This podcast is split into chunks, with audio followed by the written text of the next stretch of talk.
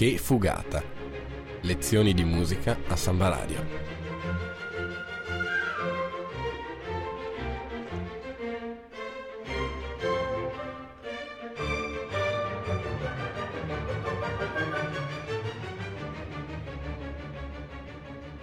In studio Nicola Pifferi e Alessandro Arnoldo.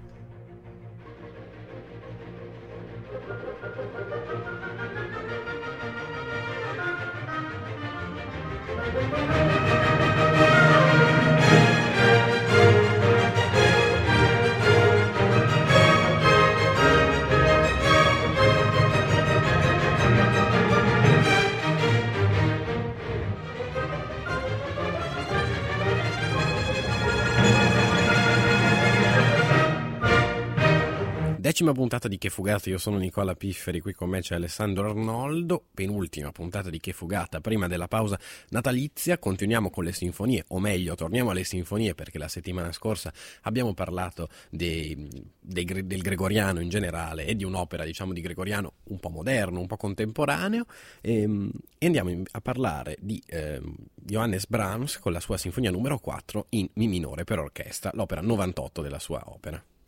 Con la sinfonia numero quattro in Mi minore è appunto opera novantotto, Brahms non solo va a chiudere definitivamente quello che è il breve ma intenso capitolo della sua produzione sinfonica, ma stabilisce eh, nello stesso tempo appunto il punto di non ritorno del sinfonismo classico romantico. È un'opera densissima di contenuti musicali, di rigoroso eh, lavoro compositivo, ma al tempo stesso è ricca di sentimenti contrastanti, di sfumature espressive e lacerata al suo interno da una malinconia profonda e inquieta. Questa sinfonia nasce quindi in due eh, distinti periodi, ovvero negli anni ottantaquattro eh, dell'Ottocento e ottantacinque, durante i soggiorni estivi del compositore in un piccolo paesino della Stiria. Tormentato come molte altre volte da un severo senso autocritico che lo portava a dubitare della bontà del suo lavoro, Brahms scrisse a Von Bülow: temo che eh, abbia risentito del clima di quassù, le ciliegie non riescono a maturare e tu non le mangeresti, scrive. Ciò nonostante fu lo stesso autore che il venticinque ottobre milleottocentottantacinque volle dirigerne la prima, con l'orchestra della Cappella Ducale di Meiningen, ottenendo un successo più volte replicato in diverse esecuzioni, ma che inevitabilmente fu spesso accompagnato da critiche severe da parte dei sorten- sostenitori della Nouvelle Vogue musicale del tempo. Ecco, quindi andando a parlare dell'organico, abbiamo un organico appunto di sinfonia romantica, quindi ottavino, due flauti, due oboi, due clarinetti, due fagotti, un controfagotto, quattro corni, due trombe, tre tromboni, timpani, triangolo, nota particolare e archi. I movimenti sono quattro: allegro non troppo in Mi minore, secondo andante moderato in Mi maggiore, poi un allegro giocoso in Do maggiore e poi un allegro energico e appassionato in Mi minore. Andando a iniziare appunto l'analisi, eh, si può dire del primo movimento che ha appunto questo carattere nostalgico, ma allo stesso tempo appunto impetuoso, delicato e, e solenne. E l'indicazione allegro ma non troppo, e va a muoversi attraverso una vasta gamma di sensazioni, come avete come ho appunto detto, molto contrastanti, che Brahms va a racchiudere in una imponente forma sonata con una grande densità di soggetti tematici. Questi si possono poi riassumere in tre gruppi aventi la stessa unità tonale, quindi la stessa tonalità, all'interno dei quali troviamo linee melodiche cantabili, ma anche un insieme di piccoli frammenti, dei semi che poi vanno ad espandersi e si riproducono dando vita a un organismo complesso e affascinante.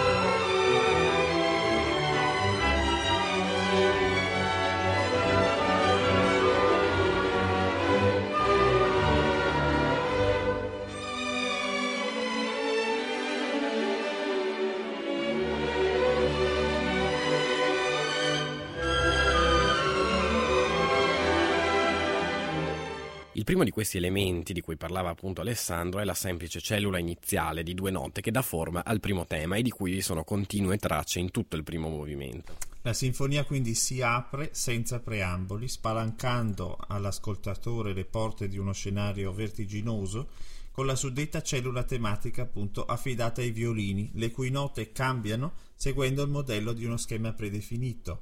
Mirabile esempio di come il rigore costruttivo possa essere poi veicolo perfetto di una comunicazione espressiva.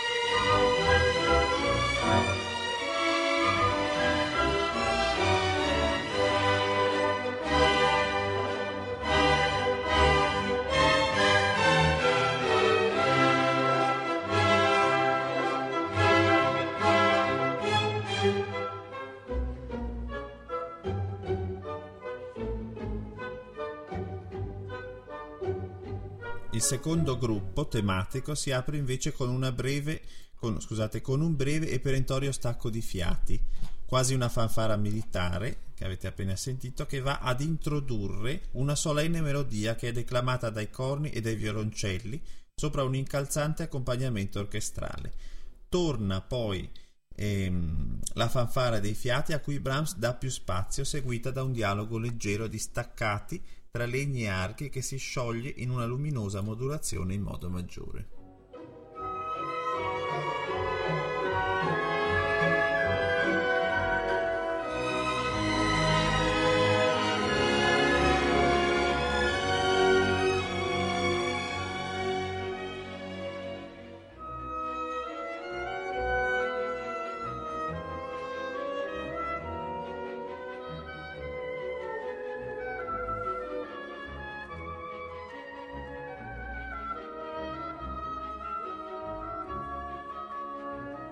Da qui parte il terzo gruppo tematico, un'oasi serena nella quale un delicato motivo dei fiati si snoda sul leggero accompagnamento degli archi.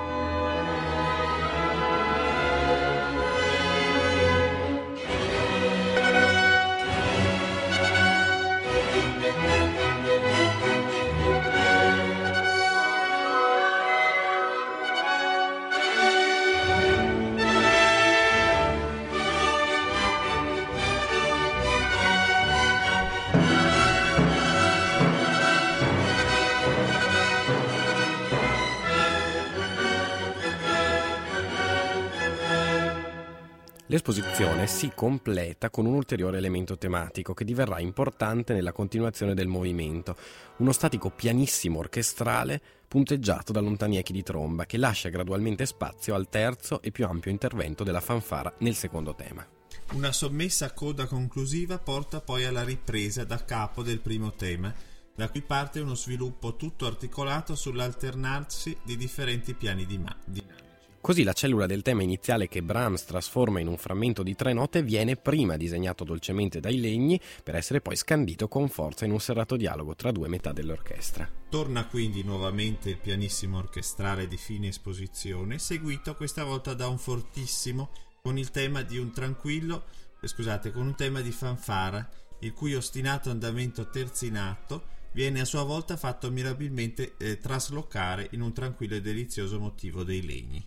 La ripresa appare come cristallizzata. Le note del tema iniziale hanno infatti valori ritmici molto dilatati e vengono intercalate di fremiti nel pianissimo orchestrale.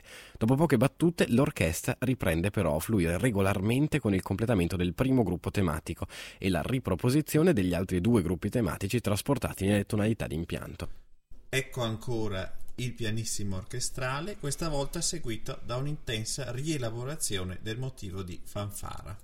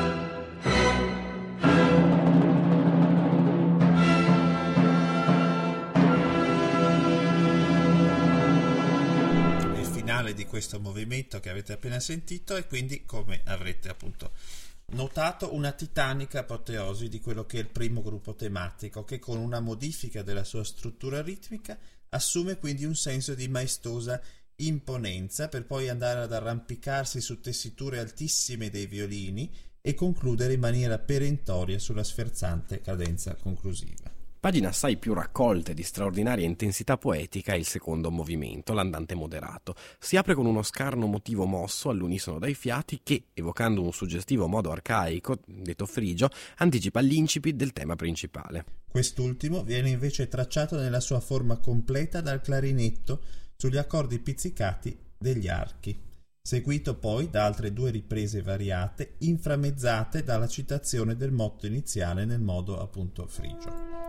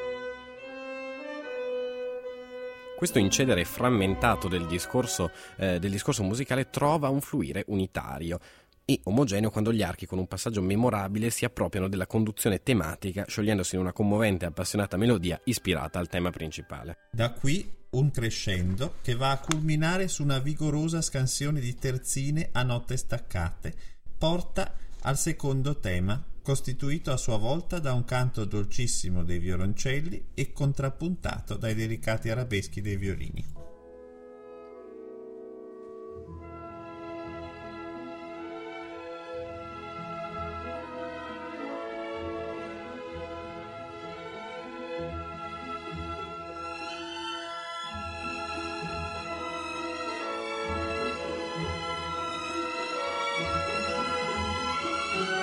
Thank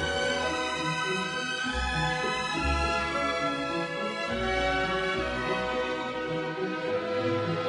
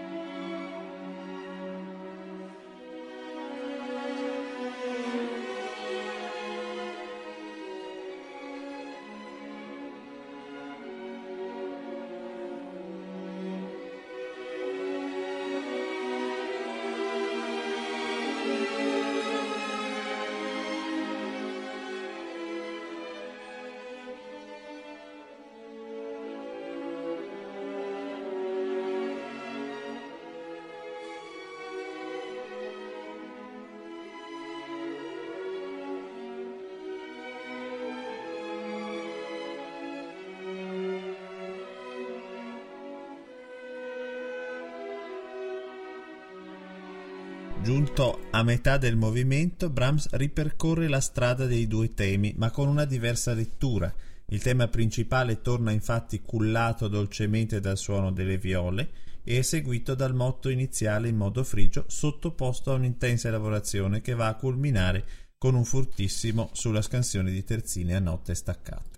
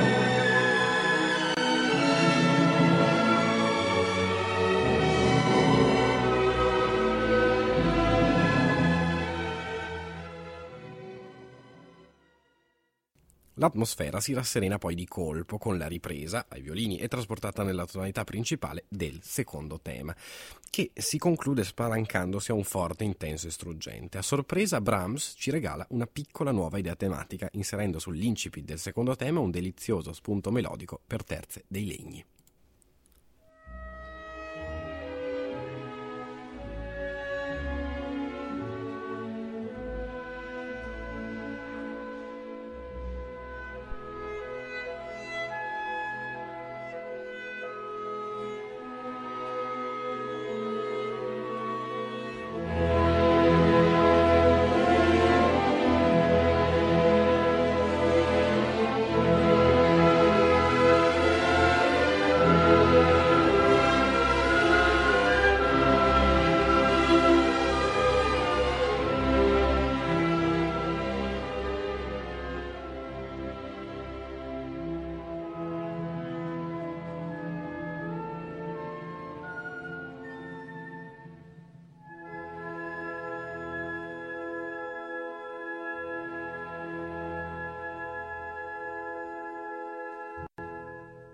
La coda che avete appena sentito è costituita invece da tre brevi episodi, un pianissimo statico che vibra per i fremiti degli archi e dei timpani, una delicata citazione della seconda parte del tema principale e infine un forte dove ai corni spetta di intonare il tema in modo frigio, tema iniziale di questo movimento, che va a dissolversi gradualmente fino al sopraggiungere dell'accordo finale.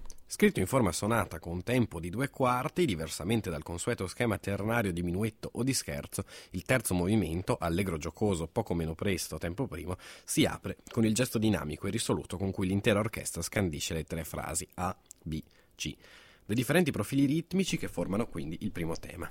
Dopo un episodio intermedio, condotto con leggerezza dai violini, torna al tema iniziale, senza quindi la fase C, che viene indirizzato armonicamente verso il secondo tema, una melodia briosa e spensierata esposta dai primi violini, che viene subito riproposta in una forma più scarna e ridotta a poche note essenziali.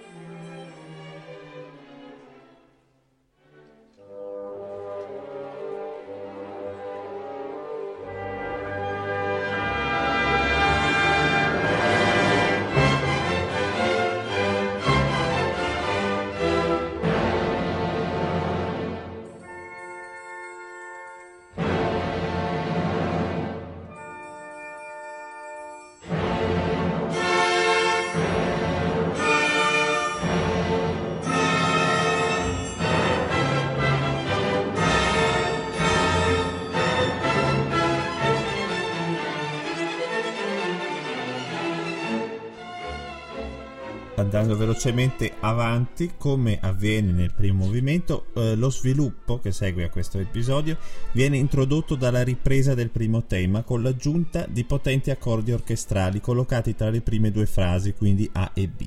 Partono quindi una serie di elaborazioni nelle quali Brahms rimescola con straordinaria maestria diversi frammenti dei temi, fino a quando l'orchestra si arresta su una vigorosa declamazione in modo minore del motivo iniziale, seguita poi da un'ulteriore citazione dello stesso primo tema, ma dai toni più pacati e stemperata in un sereno modo maggiore. Un delicato profilo melodico di corni e fagotti di carattere bucolico porta quindi a una ripresa che, come nel primo movimento, non è letterale. Il primo tema riparte infatti dalla terza fase, che abbiamo chiamato C, che delle tre è stata quella meno utilizzata, per poi proseguire nel suo percorso regolare e quindi seguire, essere scusate, seguito dal secondo tema, che viene trasportato nella tonalità principale per essere poi rimodellato attraverso una cellula ritmica terzinata.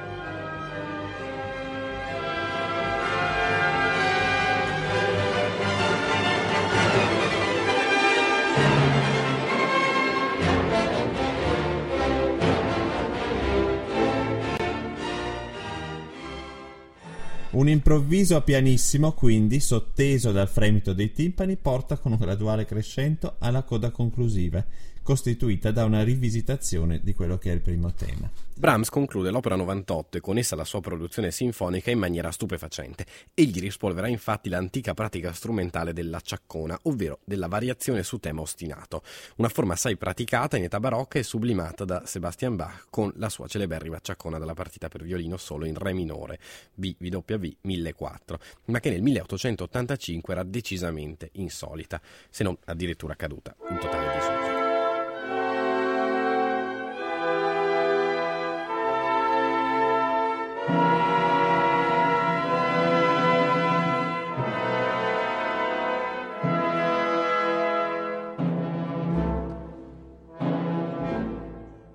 Il tema utilizzato da Brahms viene esposto sulle voci superiori di una cupa successione accordale dei fiati. A esso seguono trentuno variazioni e una coda, quasi tutte di otto battute, nelle quali il tema poi è individuabile in posizioni differenti. E andando avanti poi, la ripresa del tema con l'aggiunta di un potente inserto degli archi segna un punto di volta a circa metà del movimento e risulta un chiaro segnale di cambiamento, una ripresa di tono e vigore. I tremoli dei violini creano eh, tensione, una sorta di elettricità che trova quindi sfogo in una serie di vigorose scansioni ritmiche dell'orchestra. Un serrato flusso di terstine passa poi dal piano al forte, porta a un improvviso e solenne ritorno della prima variazione modificata, seguita dalla seconda e dalla terza, decisamente trasformate rispetto a quella che è l'esposizione iniziale. Brahms quindi lascia nuovamente spazio a un momento più pacato e sereno, con una sorta di valzer romantico, per poi andare a portarsi con forza all'ultima esposizione del tema, seguita da questa potente coda conclusiva.